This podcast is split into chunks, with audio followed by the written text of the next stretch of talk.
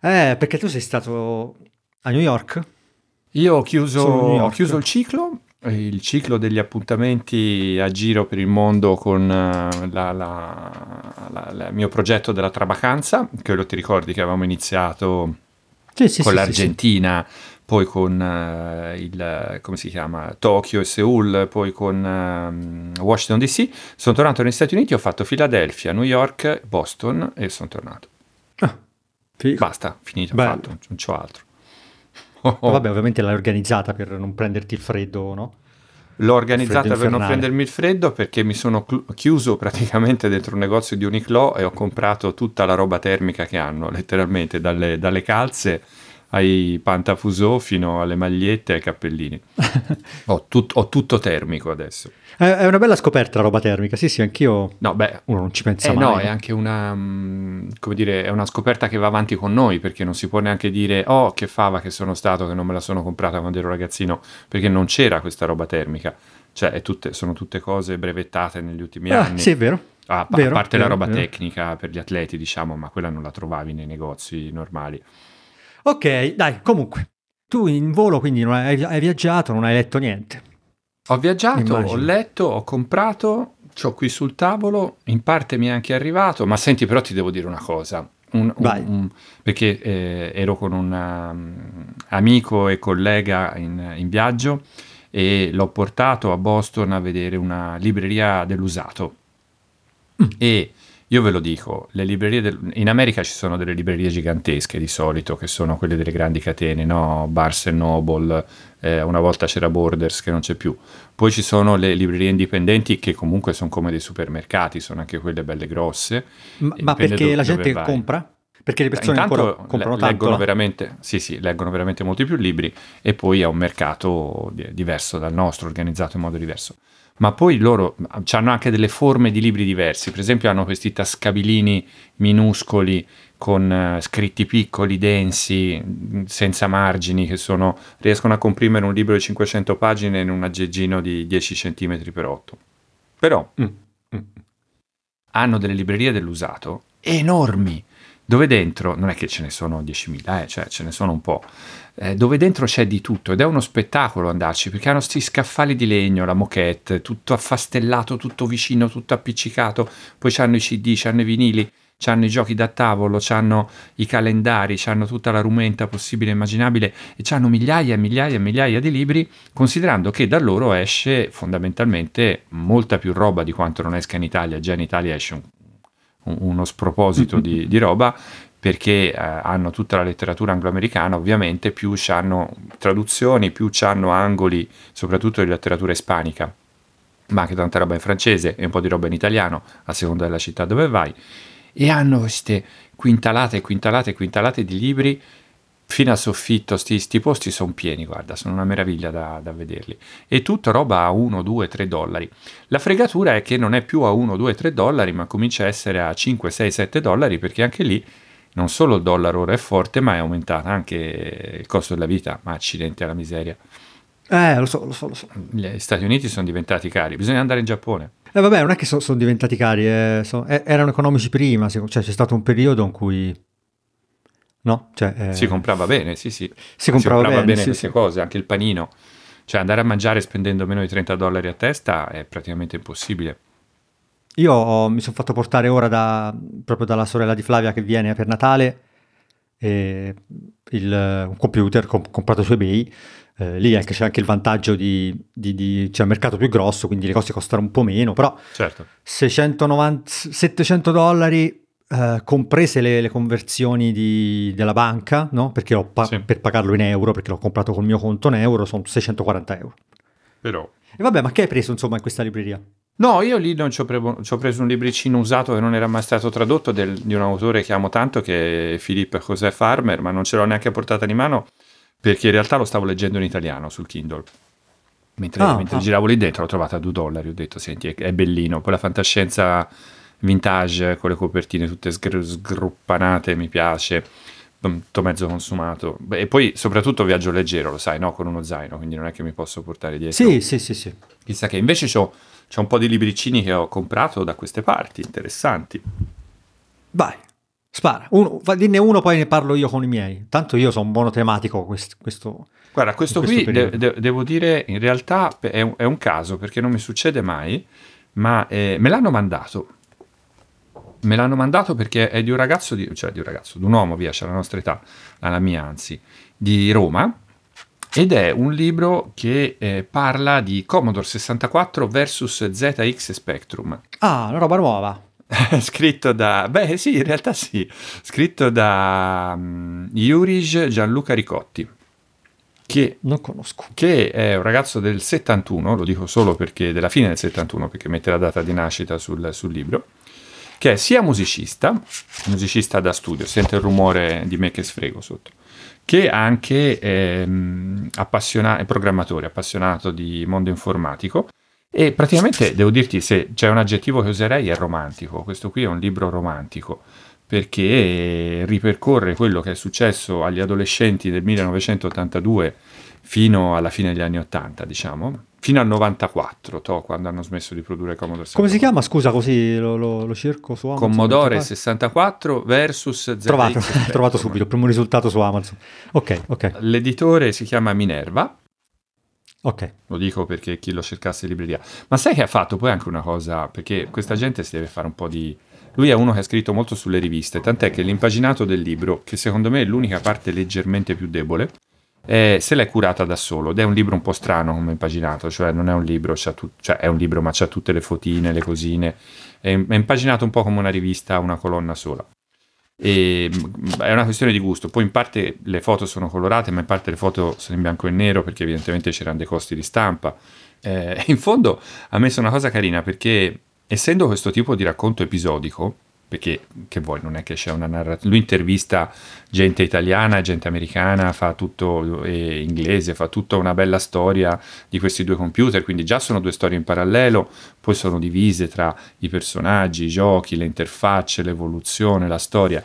E che cosa ha fatto lui? Ha messo nell'ultima pagina, che lo puoi ritagliare, il dado, cioè ti- te ti ritagli questa sorta di T e la, e la incolli e ci fai un dado a sei facce e lo tiri e con questo dado scegli capi- l'ordine con cui leggere i capitoli. Che è un'altra citazione perché negli anni 80, sì, no, poi io sinceramente non, non lo ritaglio, me ne guardo bene, al limite uso un dado che ho già in casa, ma negli anni 80 era è l'anno in cui arrivarono i libri game, ti ricordi?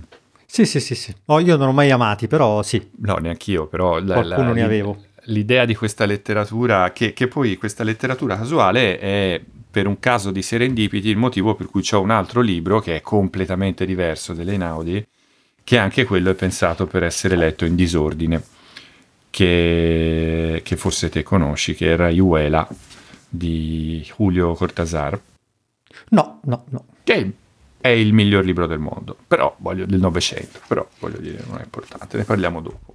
Tra l'altro questo qua che hai detto tu è uscito il 6 dicembre, cioè proprio ieri. Me l'hanno mandato, me l'hanno mandato per, ehm, perché mi hanno chiesto di recensirlo. Lo, lo- praticamente il libro si legge abbastanza velocemente, l'ho già quasi finito. Vabbè, vabbè. Dai, dimmi il tuo, comunque, dimmi io tuo. guarda, io invece sto leggendo roba diversa, completamente opposta. Io sono fisso. Allora, ho diverse cose in lettura e mm, sto leggendo per la prima volta in vita mia un libro di Stephen King. Ah, complimenti. Stephen, Stephen, Stephen o Stephen. Stephen. Stephen. Eh, Joyland. Mm. Perché io non ho mai letto nulla. Ho letto di lui solo il On Writing, no? il saggio sulla, sulla scrittura, molto bello. E, e questo Joyland mi, me lo consigliò un ragazzo anni fa eh, su, su internet, non ricordo, forse era un po', forse era un, insomma, risposta a un podcast, mi scrisse una mail così, perché io non ho mai letto n- nulla di lui, volevo leggere qualcosa perché l'horror non è roba per me. Eh, e lui mi disse: Guarda, leggiti Joyland, che in realtà è, un- è una storia d'amore tra, tra- tra- tra questo personaggio e diciamo questo fantasma. Eh, però insomma è horror, ma non è, è sempre lui, ma non è una roba di. di- Eh, ma non è solo horror lui. Però eh sì, in effetti Joyland è meraviglioso, cioè sono, sono arrivato a... sono tipo 350 pagine, sono tipo a 250 ed, ed è bellissimo come lui incrocia la- le storie, no? come porta avanti proprio la linea temporale che la, la- la spacca e ci mette in mezzo pezzi, quindi non- quando sei lì lì che eh, pensi oh no che noia, perché magari inizia un, un- momento in cui tu prevedi la fine, no? dici ok adesso inizia a parlare di questo e ce ne ha per 5 pagine e lui te lo spezza con, con un flashback o con un qualcosa di particolare che ti riporta subito su. L'esatto opposto della montagna incantata, per dire, no? Che Eh. inizia e finisce, cioè proprio non cascasse il mondo, se quello Ah. deve andare a pranzo, andrà Ah. a pranzo per 20 pagine. L'hai abbandonato la montagna incantata? L'ho, abba- l'ho abbandonato, ce l'ho ancora qui vicino in postazione, lo vedo tutti i giorni, eh, però l'ho abbandonato. Vabbè, Joyland molto bello, molto bello, molto difficile da trovare, tra l'altro io l'ho trovato su, su Vinted, ma nei mercatini fisici è difficilissimo da trovare perché è uno dei forse meno, meno conosciuti, meno comprati. Ma è Eh, uno si di trova- quelli da trova di 800 tutto. pagine o da 80? 3,50 Eh, però. È del 2016. 3,50, buttale via. Lo leggo la mattina e ti faccio colazione. Proprio una robetta carina. E poi sto leggendo ehm, di... Allora, sto ancora alle lettere a Teo di Van Gogh, vabbè, però sto leggendo perché sono in fissa, ma proprio, sai, sono nel periodo in cui vado in giro e ascolto solo video che parlano di quello, ascolto podcast che parlano di quelli, eccetera, eccetera. Sono in fissa con le due Emily, Emily Dickinson ed Emily Bronte.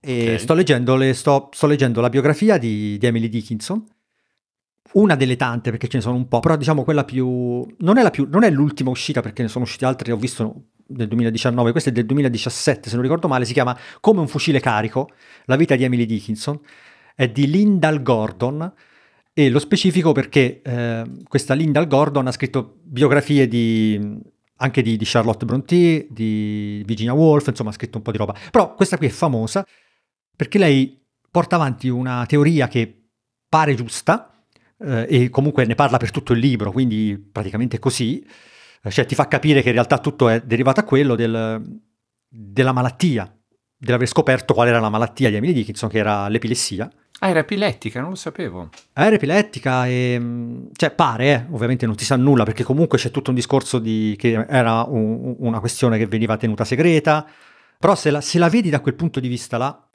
e questo sp- spiega tutto, spiega la sua chiusura a casa, spiega il i vestiti sempre bianchi, perché ai tempi si davano agli epilettici i vestiti sempre bianchi, la chiamavano la malattia del- della caduta, Eh Il sì, male della caduta. ca- cascavi per terra e rischiavi di che poi ce l'aveva, quello. ce l'aveva Dostoevsky, ce l'aveva eh, Giulio Cesare, ce l'aveva, cioè c'è un mondo di gente che, che aveva questo, però a livello maschile era, diciamo, tollerata come, cioè veniva, veniva dichiarata.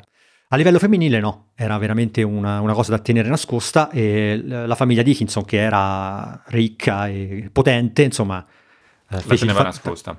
la teneva nascosta e tant'è che lei, eh, il padre di, di Emily, le, le- le- praticamente le, dedicò gran parte della loro proprietà per, per farla star bene, cioè quindi i giardini, quindi l'erbario, quindi tutto quello che lei, a lei voleva piaceva, gli-. Glielo costruì a casa, no? diciamo, per farla star, sapendo che non poteva avere una vita, una vita pubblica normale. E vedendo da questo punto di vista eh, la, la sua malattia, insomma, anche le leggendo tantissime poesie, eh, cioè, vedi tutto da, un altro punto di vista, no? Mm. Eh, perché si spiega tutto. Ehm, però chiaramente non, è- non sappiamo, non sappiamo la verità, pure perché poi tante, tante cose vennero. C'è stata una grossissima. E la seconda parte del libro è tutta dedicata a questo. Questo è un librone da 550 pagine. E è super dettagliato, anche a troppo a volte, perché si va veramente a. Non è una biografia standard, però spesso si va a. veramente nel dettaglio andare a cercare i, i- i i- parenti, gli amici dei parenti e perché lei mandava le lettere a quello e non a quello. Poi tutta le- la sua eredità fu un delirio. Beh, lei aveva fatto un sacco di soldi poi, eh. No, lei, lei da viva no. Lei da viva pubblicò solo... Vennero pubblicate solo sette poesie eh, senza il suo consenso perché lei non voleva... Lei assolutamente non voleva pubblicare nulla. Infatti riuscì fino alla fine a non pubblicare nulla, nonostante fosse già abbastanza famosa sia all'interno del, diciamo, de- degli intellettuali dell'epoca, sia proprio ne- dove stava lei, nel paesino. La chiamavano il mito perché era- c'era questa poetessa che si viveva lei, perché alcuni avevano già intuito la, la- la grandezza del suo genio. La sorella lo stesso la definiva un... un- cioè, io, io ho letto prima le lettere e ora mi sto leggendo questa biografia. La sorella la definiva, vabbè, ora non volevo parlare solo di Emily Dickinson, però eh, cioè, c'era questa cosa. Però lei, lei ha scritto tipo 3000, 3000 documenti tra lettere, poesie e cose varie, però la maggior parte sono state trovate dopo la sua morte chiuse in un, in un, in un baule nella sua stanza. Lei praticamente scriveva queste poesie, eh, le piegava eh, con delle forme particolari, le cuciva e le metteva nel baule. Tu pensano? Ora, ora a me Emily Dickinson piace oltre che stare simpatica, però volevo dire, non è che fosse proprio a posto, a posto, a posto, eh, questa ragazza. è, una roba, è una roba fuori dal mondo. Ma poi se, se, tu cerca online ci sono le foto di questa roba, no? E tu Sì, dici, ma tu l'origami pensa- delle poesie. Sì, gli origami delle poesie cucite a mano, nascoste nel baule, alla morte, eh, la sorella aprì sta roba e trovò queste cose, però lei contemporaneamente aveva, perché lei tratteneva tutti questi, tanti di questi rapporti in via epistolare, mandava poesie Certo. così, no? E chi ha, chi ha ricevuto queste poesie eh, poi alla fine ha detto, eh, eh, queste ci facciamo una fortuna. E ci sono stati secoli, veramente secoli di, di- di- di cause legali e casini vari, eh, finché poi i nipoti dei nipoti dei nipoti dei nipoti sono riusciti a riprendere in mano tutto, hanno tutto dato a, tutto in dono all'umanità e adesso è tutto pubblico. Tra l'altro ci sono tutte le scansioni dei suoi documenti, dei manoscritti. Sì, una, una- roba bellissima, lei come, poi- come- come figura e, e paradossalmente lo stesso concetto si applica a, a Emily Bronte e sto leggendo la... oh, non, non la sto leggendo ancora perché l'ho messa in... eh, mi sono fatto comprare diciamo dai miei eh, questa, questa cosa per Natale e la troverò poi a Natale quando andrò a casa. Eh, la stesso, la, Ma non una sono delle biografie è di... stato Babbo Natale, dai. No, no, sono i miei perché ho mandato un messaggio, ho le prove, ho mandato un messaggio vocale chiedendo voglio questo. Anche la loro l'hanno dato Babbo Natale, dai. Tra l'altro Emily Dickinson, sai che quando poi per curargli questa ep- epilessia eh, andò da, perché erano comunque ricchissimi loro, andarono dai migliori medici dell'epoca, eccetera, eccetera, anche a Boston per una settimana fuori. E praticamente però le cure che provarono a fare per questa roba, che erano ovviamente inutili da quel che sappiamo adesso che con la scienza attuale, eh, però ridussero tantissimo il, il suo, il suo genio, diciamo. Tant'è che lei ebbe la- il picco di poesia attorno ai 30 anni, poi là iniziarono ad imbottire di roba e piano piano questa cosa scemò. E la cosa particolare e bella che mi intriga tantissimo è di come comunque lei, e questa cosa l'avevo vista anche in, in Rimbaud, eh, di come lei parla, lei, lei parla di questi attacchi, di questa roba, di, questi, di questo momento che ha come un dono.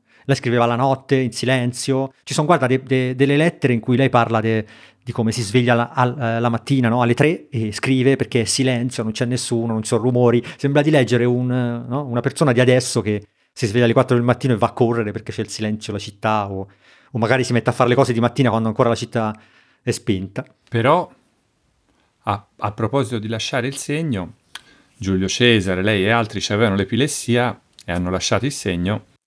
Noi invece l'epilessia non ci sa e quindi si lascia poi i segni.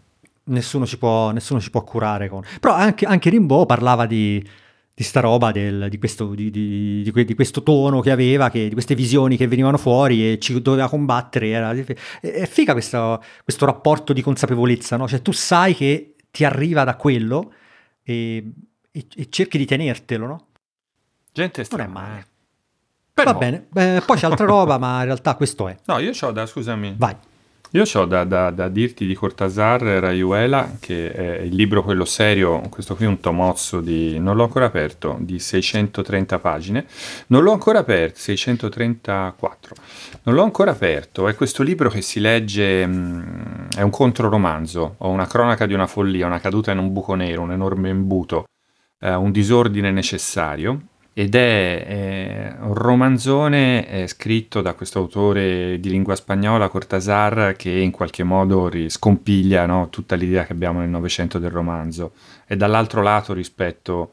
eh, cioè non esisterebbe Stephen King se non ci fossero state queste cose qui prima. Mm-mm. No, però volevo dire, l'ho messo da parte per un altro motivo, perché questo romanzo l'ho comprato su Amazon invece, pagandolo a prezzo pieno, cioè co- col solito 5% di sconto che fa Amazon per cercare di far chiudere una libreria. Ogni volta che fa 5% di sconto è una libreria che puff si spegne in un paesino del- dell'Appennino. Ma mi è arrivata insieme una pentola. Perché ho comprato anche una pentola, ho aspettato il, Black Friday, ho una lista di cose che quando le trovo in sconto le piglio. E la pentola che volevo comprare era una mh, Dutch Owen, che in italiano sarebbero le pentole di ghisa smaltate con coperchio, che vanno Ok. sia sui fornelli che nel forno. E, e quindi quando sono tornato, sono tornato da pochi giorni, da tre giorni, da quando sono tornato mi sono messo a ungere la pentola perché va preparata, va unta, va, va tenuta in un certo modo. Ah, ah. E poi mi sono fatto il minestrone, fatto in casa, bello, sul fuoco, quello lo fa anche con una pentola d'alluminio, non c'è problema. E poi mi sono fatto il pane in forno e poi mi sono fatto il polletto con le verdure. Eh, e perché quella pentola ci fai praticamente tutto. Il pane è venuto buono e non c'è neanche. Ah, il pane l'ha fatto con la pentola. Eh sì, è, è, il trucco della Dutch Oven che ci fai. Ora la cerco, aspetta. Eh, si chiama Dutch Oven perché non so perché in Olanda è considerata la pentola definitiva. Ah, Dutch come olandese, ok e la puoi prendere più alta o più bassa e l'ho preso alta quindi per dire l'arrosto ce ah, devi, ci devi fare un arrosto grosso se, se, se, no non va bene e c'ha sto coperchio pesantissimo accoppiato che ehm, la sigilla praticamente non va a pressione però gli, gli, ricicla l'umidità le fa il fornetto e poi la cosa bella della ghisa è che diffonde il calore in modo uniforme quindi non c'è il tema della eh, classico, no? sul fornello che ti arriva il caldo da un lato e non dai, la- e non dai sì, bordi. Sì, sì, Quindi la, le, le, cotture vengono anche delle cotture che puoi fare la panificazione oltre che i dolci. E, e mi sono fatto il pane, non l'avevo mai fatto in vita mia, ma lo sai che è una bischerata fare il pane, veramente. Io lo facevo con la macchina del pane, ce l'ho ancora la macchina no, del pane. No, sì, ma quello è ancora meglio. Cioè, ho preso una piadena, ci ho messo mezzo chilo di farina, 7 grammi di, di lievito, quello disidratato, un, un, mm-hmm. un, po' di sale, un po' di zucchero, se no il lievito non c'è nulla da mangiare. L'ho ri, ri, rimpastato un po' di volte con 400 centilitri d'acqua, l'ho messo la notte su, su, su, chiama, davanti alla finestra a temperatura media a lievitare. La mattina l'ho rimpastato di nuovo, l'ho fatto aspettare un'oretta, poi l'ho messo nel forno per 30 minuti Buono, ah, che profumo, eh? Cioè, Porca, forno, ma buonissimo. Te lo mangi tutto quando è, quando è uscita. e mezzo chilo di farina fa 750 grammi di pane circa. E la cosa mi è piaciuta molto da questo punto di vista. È stato un buon affare. Sì. Anche un, un, approccio simile che ha la stessa, stessa convenienza è lo yogurt. Sì. Yogurt fatto in casa con un barattolino e un, no. un barattolino de, e, e, un, e un litro di latte fai una roba per due settimane.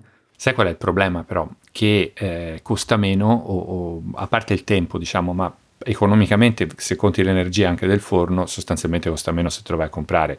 Cioè non è un risparmio, non stai risparmiando. Però c'è la soddisfazione, poi uso le farine integrali, quindi eh no, infatti, un, quello. un po' più sano. Poi è bello eh, quando sì. esce fumante, che lo tagli e esce tutto il fumo, capito? Che bellezza. Ma poi te ne accorgi anche se hai problemi di, di gonfiore con i cosi, con il pane così fatto in casa è la fine del mondo, senza prenderti le polverine per lievitare che mettono nei forni, no? Eh sì, sì. Il minestrone viene molto buono, il polletto fatto con le verdurine, che è come cuocerlo mm, col coso ad aria, è perfetto.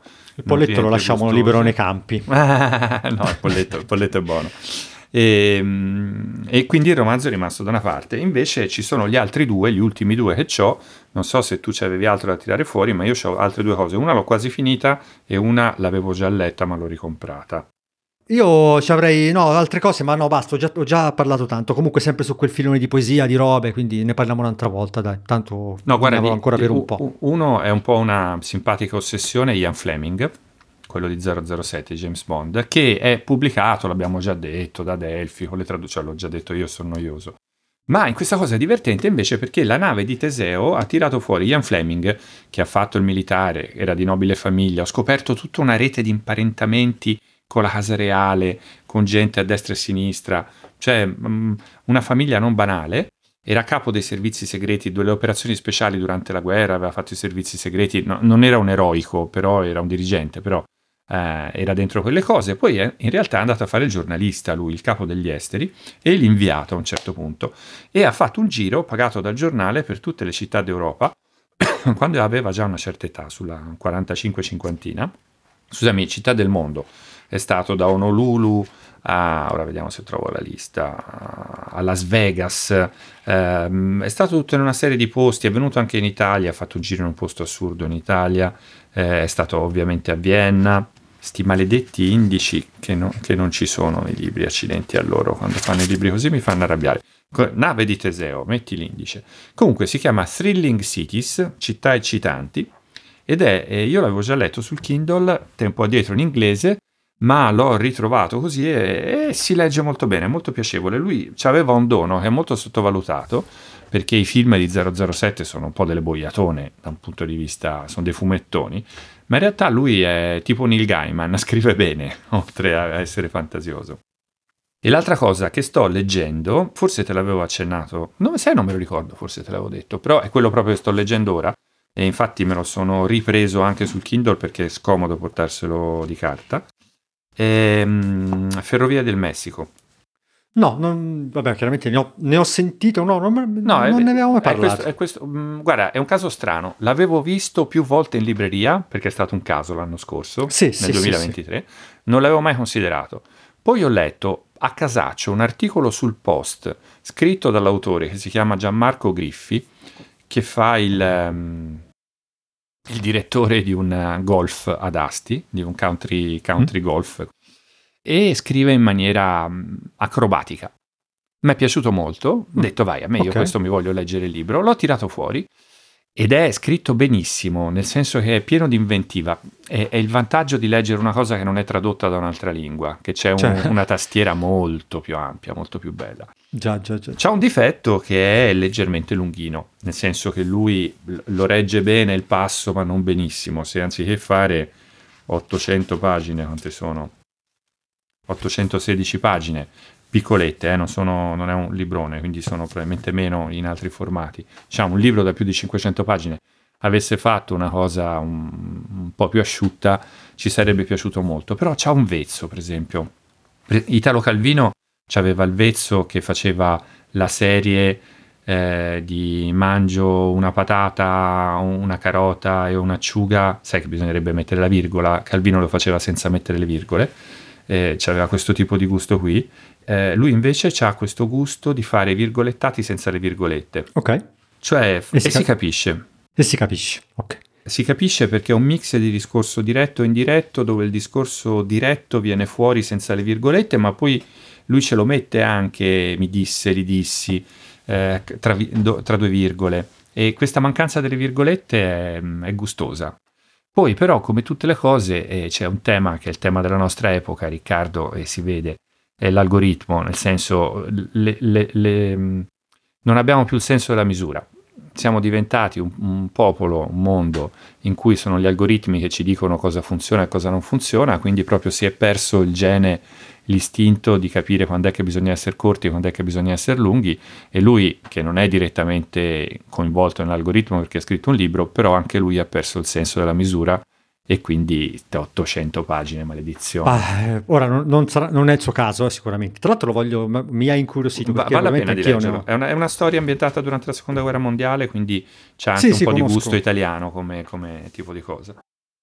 L'anno scorso veramente era, era ovunque. Sì. E- e- però appena, appena passo in libreria, tanto ora a Natale ci andrò e prendo- trovi, ne prendo eh. uno e, leggo- e provo a leggere qualche pagina a caso così, vedere se mi, se mi gusta. Fai anche Poi sì, così? per il vantaggio di... Sì, cioè, quando, però prima ci arrivo, cioè prima devo avere un input, non è che vado lì a caso, apro sì. e ah ok mi piace. Devo, cioè, ora, ora che me l'hai detto, lo farò. Eh, di solito quando giro per la libreria così in cerca di robe a caso è sempre la copertina che mi frega, c'è poco da fare. Cioè, come impaginato la copertina, eh, tutto lì. Io qua- quando, quando punto un libro lo faccio anch'io di leggere qualche pagina a caso Però e se sì, poi certo. lo compro e lo leggo mi fa, mi fa déjà vu, la sensazione di déjà vu quando poi ritrovo quella pagina lì, anche perché tutte le volte è una sorpresa, no? Cioè quando leggi una pagina a metà di un libro pensi chissà cosa, poi quando la rileggi dopo aver letto tutto quello che c'era prima dici ah, e cosa voleva Per, dire? per questo io mi arrabbio quando non trovo l'estratto, no? Mm. Tipo anche il libro sullo Spectrum che avevi citato prima non c'è in versione Kindle. Ah, Ma cavolo, ma mm, dammi ora, magari poi sull'autore distribuisce un PDF con il primo capitolo, eh, questo non lo so, magari eh, eh, Boh. si troverà su un sito ufficiale un, un coso, però tipo su vai su Amazon non c'è la versione book. E questa cosa secondo me è tantissimo penalizzante perché veramente eh, cioè, eh, pe- io se non leggo prima, ora eh, su autori nuovi poi, no? su roba che non conosci, fammi vedere, cioè, è come, è come non lo so, non lo so, è come comprare un disco senza ascoltarlo. Eh, Oddio, un tempo si faceva, però è anche vero che tu un tempo compravi il disco, andavi nel negozio, lo ascoltavi un attimo e poi lo compravi. Se era una roba Tu nuova, compra- no? E adesso compravi un disco roba. di un gruppo che probabilmente non l'avevi ascoltato ma li conoscevi, no? C'era un nuovo disco di Dire Straits, andavi e lo compravi. O- Sì, o però se anche era un autore nuovo, eh, un, un musicista nuovo, ah, ascolta questo gruppo, tu andavi io, almeno dove andavo io c'erano no, le posizioni di ascolto, no? Certo. Tu ti met- mettevi il CD là e l'ascoltavi. E come adesso tu potresti fare, diciamo, ascoltando i primi 30 secondi su Spotify o dove, o dove cavolo è. Vabbè, vabbè. Però sì, lo farò. Tra l'altro, la, io invece sul discorso di come trovare i libri c'è un qualcosa di particolare che però secondo me si, ri, si rifà sempre a, allo stile grafico, no? è sempre quello che mi frega. Però ecco, quando vado al mercatino, che ci sono quelle enormi, enormi scaffali di libri ammucchiati uno sopra l'altro a caso, perché ovviamente nei mercatini sono in ordine per un giorno, no? quando li mettono a posto, poi eh, le persone prendono, spostano, cioè veramente un delirio c'è, però c'è qualcosa che mi attira, no? Mi, mi, è capitato più volte che tu passi, butti l'occhio su tutto e c'è qualcosa che ti attira. E poi lo prendi, no? E, e magari una volta lo ignori, poi lo ritrovi dopo tempo, eh, come se ci fosse un qualcosa che ti chiama. E non, è, non sono l'unico a... a cioè, ho, ho, sentito di altre persone che, di, di, che hanno questo, no? questa tentazione di... C'è un libro che ti attira quando sei in libreria, ti chiama e vai lì, lo sfogli e lo prendi. Poi non sempre ci azzecchi, chiaro. Però c'è qualcosa di strano in questo. Vabbè, tra l'altro, sai, prima parlavi di, di, di, algoritmi, di intelligenza artificiale. Vabbè, ora, a parte tutto, consiglio, ti consiglio, se non l'hai già fatto, di guardare la, la, la nuova stagione di Boris, a proposito di algoritmo. ah, sì, sì, certo. Quella nuova che è uscita due anni fa, quando è uscita, che è su, su Disney penso. Sì, a, me, a, me, ora Disney mi finisce, mi mancano pochi giorni. anche a me, anche a me, anche a me. Mi sono visto The Orville, eh, ah. una dopo l'altra. Che bello The Orville. Spero veramente che facciano... Guarda, la terza stagione di, di The... La prima e la terza sono... Ma la terza poi è proprio un capolavoro. Cioè, proprio dei piccoli film ogni volta, ogni puntata un'ora e venti. No, nota, no. sì, lui, lui, è strano, eh, il, il, il Altro che Star Trek, cioè, altro che quei cavolo nuovi di Discovery, Star Trek, Picard, ste robe tirate per le lunghe, banalissime. Bellissimo, Beh, lui, quel, quell'autore lì è un autore comico, ma non solo, cioè c'ha una cosa. E una nota per gli ascoltatori dell'ultima ora che non conoscono la storia eh, Riccardo ed io, come altri 5 milioni di italiani, abbiamo sottoscritto i tre mesi di Disney Plus a 1,99 euro, quant'è che è al mese, che finisce, sì. credo, nel mio caso il 18 dicembre, mi sembra, o il 14 e ho sei allarmi due giorni Bisogna... prima per eh, cancellarlo. Sì. Dai, ci, bu- buon anno. Buon anno, buon anno. Bu- buone feste, feste. Rela- rela- rilassati un po'. A me puoi dire anche buon compleanno, è fra poco. Eh già, il tuo è il 30, 31. Eh, c'è, c'è su 30. Wikipedia qualche furbacchione l'ha scritto. Ah vabbè, pari, tu sei un personaggio su, pubblico, su il problema non è... non è un problema. Il problema è un altro. Buona, buon anno. Ciao, buon anno, buon anno a tutti. Anche a te un abbraccio.